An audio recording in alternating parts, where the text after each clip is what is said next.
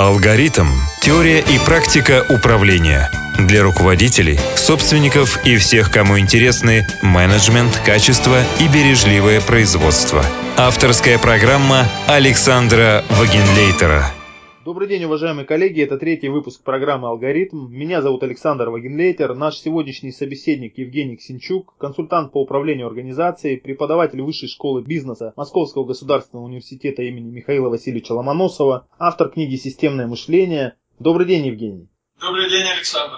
В узких кругах это широко известный факт. Руководители нижнего звена являются важнейшим слоем руководителей в компании, которых также называют сержантами бизнеса, потому что именно они организовывают работу простых сотрудников. Это всегда понималось великими управленцами прошлого. Достаточно вспомнить слова Наполеона, который говорил, что армией управляет он и его сержанты, или Суворова, в войсках которого каждый командир был ответственен за обучение своих войск. Однако современные топ-менеджеры часто недооценивают роль менеджеров нижнего звена, уделяют мало внимания их обучению базовым управленческим навыкам, при этом недостаточное умение управлять рядовыми сотрудниками часто не осознается как топ-менеджерами, так и руководителями нижнего звена. Собственно, это и будет наша сегодняшняя тема, посвященная передовым методам обучения, а именно методу TVI, то есть методу обучения на рабочем месте, а также тому, каких результатов можно ждать от TVI, что это за метод, откуда и какая суть заложена в TVI.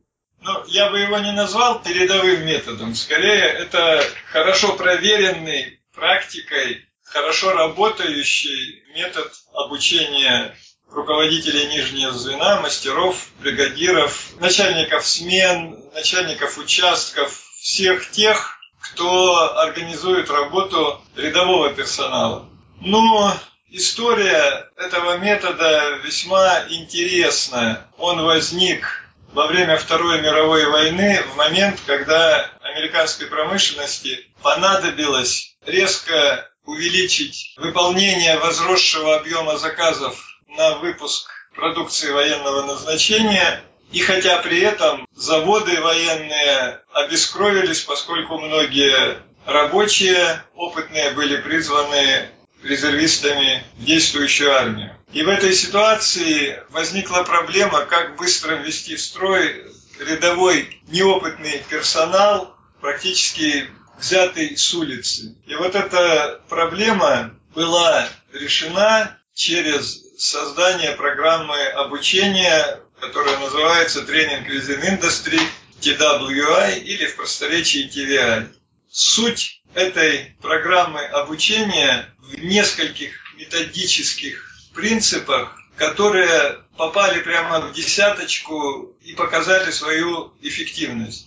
Во-первых, это небольшие группы обучения. Во-вторых, это идея обучать именно на рабочем месте, не где-то там собирать в помещениях, в аудиториях и чему-то учить, а максимально приблизить обучение к рабочему месту. И еще ряд идей методических, реализация которых позволила вот эффективно ввести в строй большое количество малоопытных сотрудников, взятых с улицы. Считается, что программа TVI применима для нужд производства. В принципе, вы об этом и сказали. Но вот может ли она быть применима для сферы услуг? Если да, то как?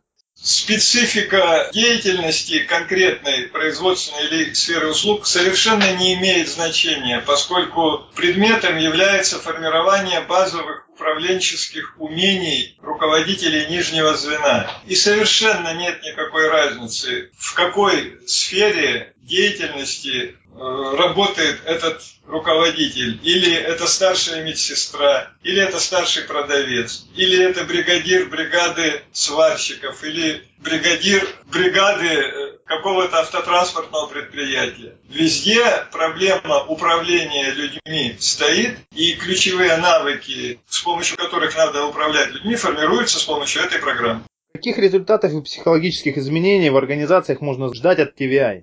Хороший вопрос. Э, тут я должен сначала еще два слова о TVI сказать. Сама программа TVI состоит из трех основных учебных блоков, посвященных формированию трех базовых управленческих умений. Во-первых, это умение обучать рядовых сотрудников правильному выполнению работы. Во-вторых, это умение улучшать процессы рабочие. И в-третьих, это умение устанавливать с работниками продуктивные отношения, предупреждать конфликты, разрешать конфликты, умение ставить задачи, контролировать выполнение, то есть вот умение работать с людьми. И эффект качественный от программы TVI состоится тогда, когда происходит обучение руководителей всем вот этим трем управленческим умениям. И когда они проходят все вот эти три учебных блока, тогда они как руководители поднимаются на качественно иной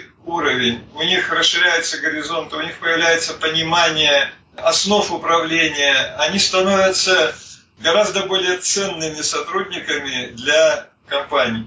Ну, здесь вы сказали, что знать свое дело, знать это дело в пространстве организации, уметь работать с людьми, а какими еще знаниями и умениями должен обладать руководитель нижнего звена по TVI? Или вот только это?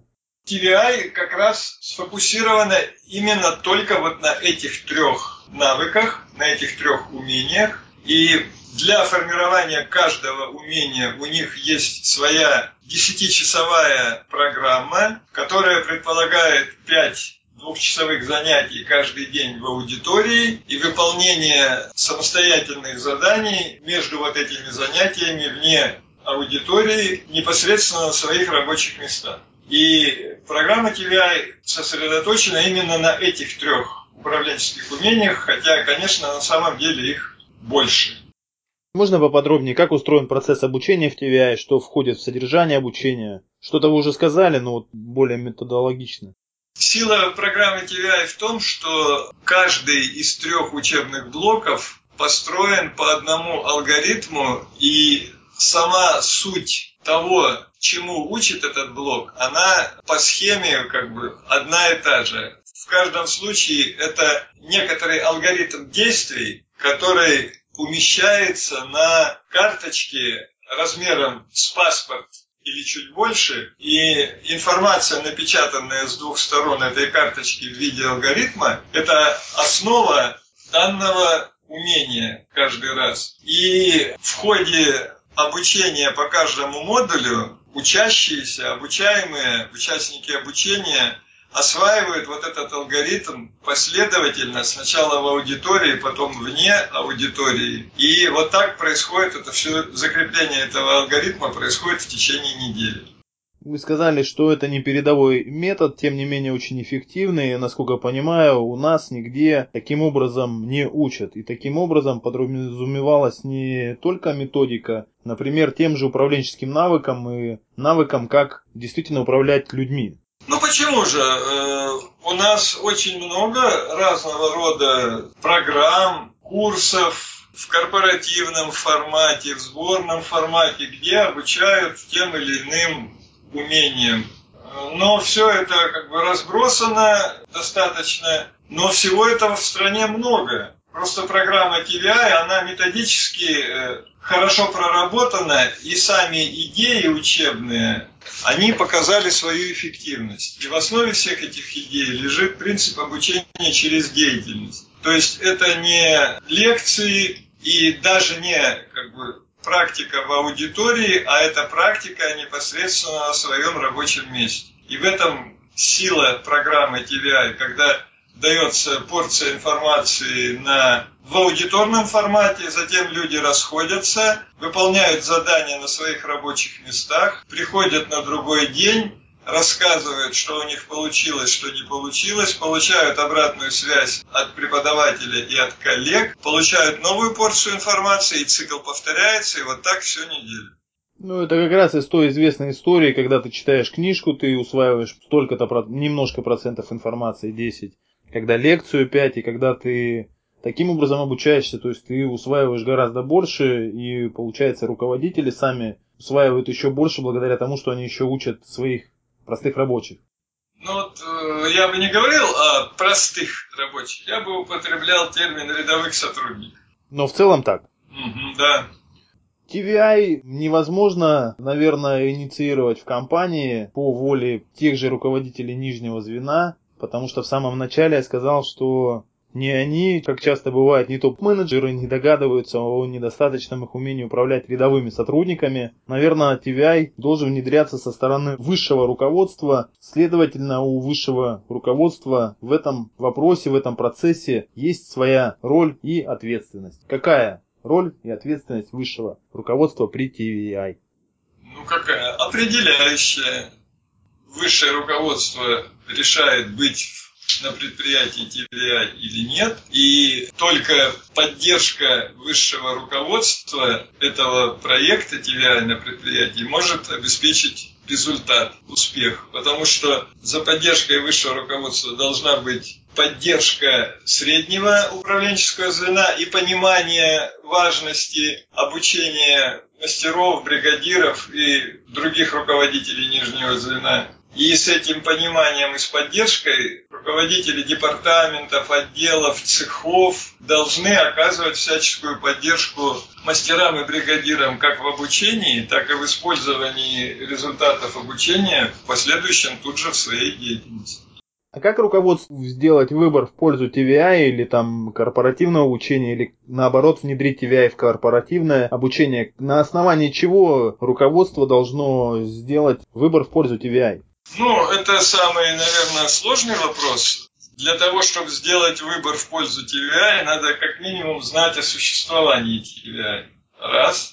Надо э, немножко понимать, что такое TVI. Это два. А дальше уже смотреть, насколько использование TVI способно решать проблемы конкретной организации, которой руководит этот руководитель. И тут классическая проблема, что есть хор- хорошие продукты, о которых не знают те, кому бы эти продукты помогли.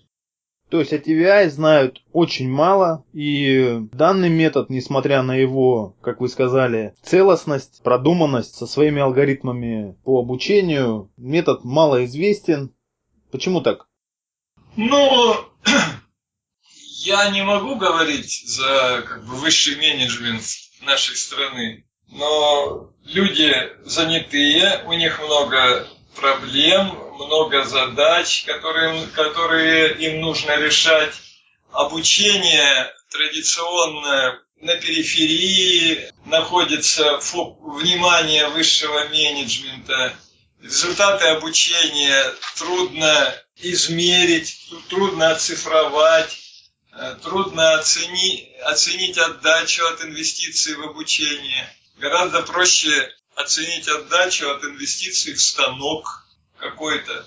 А уж насколько эффективно будет использоваться станок необученными людьми, это уже не все задаются таким вопросом. Поэтому вот такая практика, высший менеджмент очень занятой, вопросов, которые им нужно решать очень много, и где-то на периферии их интересов обучения, и в обучении еще более узкий участок – это вот TVI с их возможностями.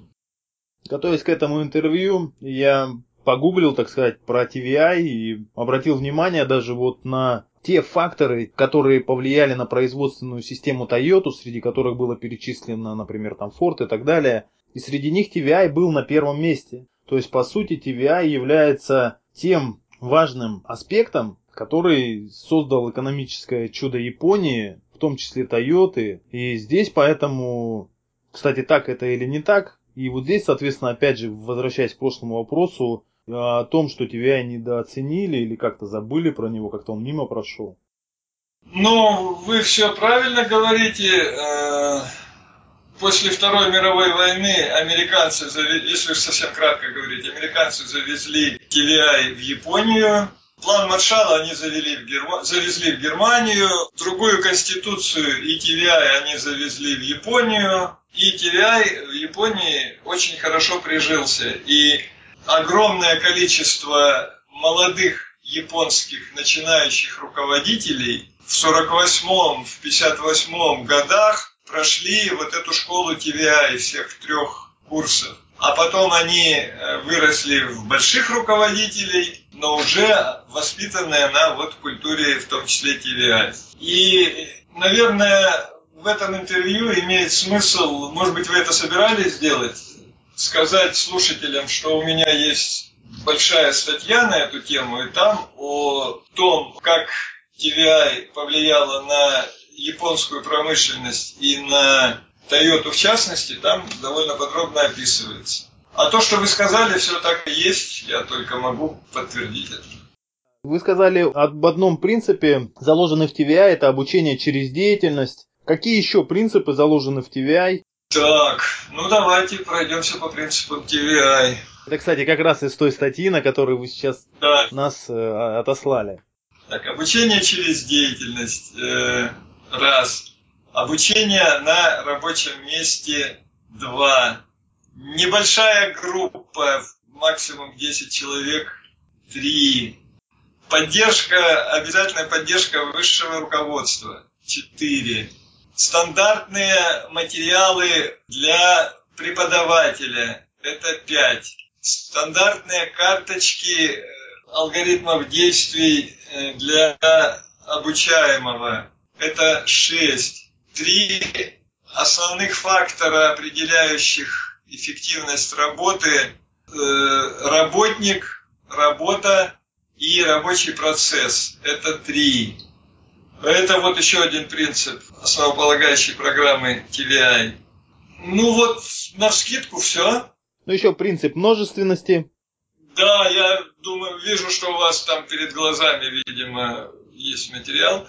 Принцип множественности заключается в следующем. В том варианте, в котором э, программа работала во время Второй мировой войны в Штатах, стояла задача небольшим количеством тренеров охватить огромное количество предприятий военно-промышленного комплекса. И в этих условиях нужно было сверху вниз вот размножить технологию обучения э, на многие уровни, на многих, на большое количество людей, чтобы дойти специально подготовленными тренерами до предприятий и готовить уже внутренних тренеров внутри предприятий. Вот в этом суть принципа множественности. И он предполагает стандартную методику обучения, стандартные методические материалы. И за счет этой стандартизации удалось легко подготовить большое количество внешних тренеров для предприятий, которые на крупных и средних предприятиях готовили внутренних тренеров, которые уже учили в массовом порядке мастеров и бригадиров.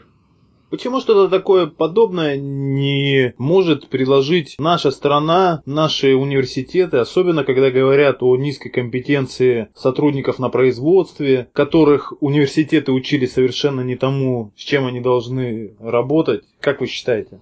Ой, не хотел бы по этому поводу высказываться. Это слишком сложный вопрос для интервью. Все-таки мне стало непонятно, когда я вот готовился к этому интервью, когда читал про TVI, я прочитал не только ваши статьи, но нашел действительно о нем довольно немало информации, то есть много консалтинговых компаний, так или иначе его приводят в пример, так или иначе рассказывают о роли обучения, показывают, э, какие э, результаты могут получиться от правильного обучения, то есть инвестиций. Не могут для себя понять все-таки, почему мы не можем э, создать национальный метод по обучению на рабочем, опять же, месте. И вот мой опыт э, на работе, он все-таки связан с тем, что все повышения квалификации, все обучения, которые проходил, допустим, я в своей работе за 10, за 15 лет, они были связаны с тем, что меня обучали, скажем так, технике дела, представлению этой техники в организации. Но я не помню, чтобы в каких-то повышающих квалификациях, ну кроме таких больших, как связанных с менеджером другими вещами, то есть а вот такие, которые связаны с работой, нигде не было обучения, связанного с управленческими навыками и так далее. При этом, что я, что множество других, как я видел, специалистов, которых назначали там руководителями нижнего звена, среднего звена, все они приходили с э, деятельности, которая была связана не с управлением людьми, а связана с управлением над теми или иными процессами. То есть я не говорю станки, но в любом случае это бумага, документы, приборы, оборудование – а управление людьми это целая, я хотел сказать наука, но это я хочу сказать, что это особая деятельность, которая сопряжена с э, огромным количеством факторов. И вот этому все-таки не учат. А на мой взгляд, все-таки обучение в этом плане имеет правильное место. И я бы еще добавил, либо не учат, либо учат э, очень плохо, ведь э, специальность менеджмент, она есть в каждом вузе, но вузовское обучение менеджменту, оно, конечно, ужасно, оно очень сильно оторвано от практики и так далее. Ну да, как правило, это какие-то методы, там, может быть, качество, может быть, какие-то... Вот анализ вот любят добавлять, еще какие-то вещи. Ну вот э, такая, что чтобы учили именно скажем так, психологии, да, или там еще каким-то подобным вещам. Вот этого, как правило, очень мало. Я бы сейчас на как бы уровень страны, на уровень создания какой-то национальной системы вообще бы в эту сторону не смотрел, поскольку не та ситуация сейчас в стране, в системе там приоритетов и так далее, чтобы это могло как бы а заинтересовать центральной власти, и б, из этого могло бы получиться что-то э, путное и работающее. Скорее надо работать на уровне предприятий. Вот такая разъяснительная работа снизу, в том числе с помощью таких энтузиастов, как вы, постепенное вот продвижение здравого смысла, нормальных проверенных подходов э, в частности, к обучению на, как бы, снизу на уровень предприятий, сбоку, через ассоциации, через средства массовой информации, через интернет, через подвижников, вот таких, как вы. Вот этот путь, которым мы идем. Ну и опять же, для тех организаций, где действительно надо налаживать производство, усиливать и обучать, а не для всех, потому что не все сегодня, как в те военные годы, когда США очень сильно усиливала свои производственные мощности, да?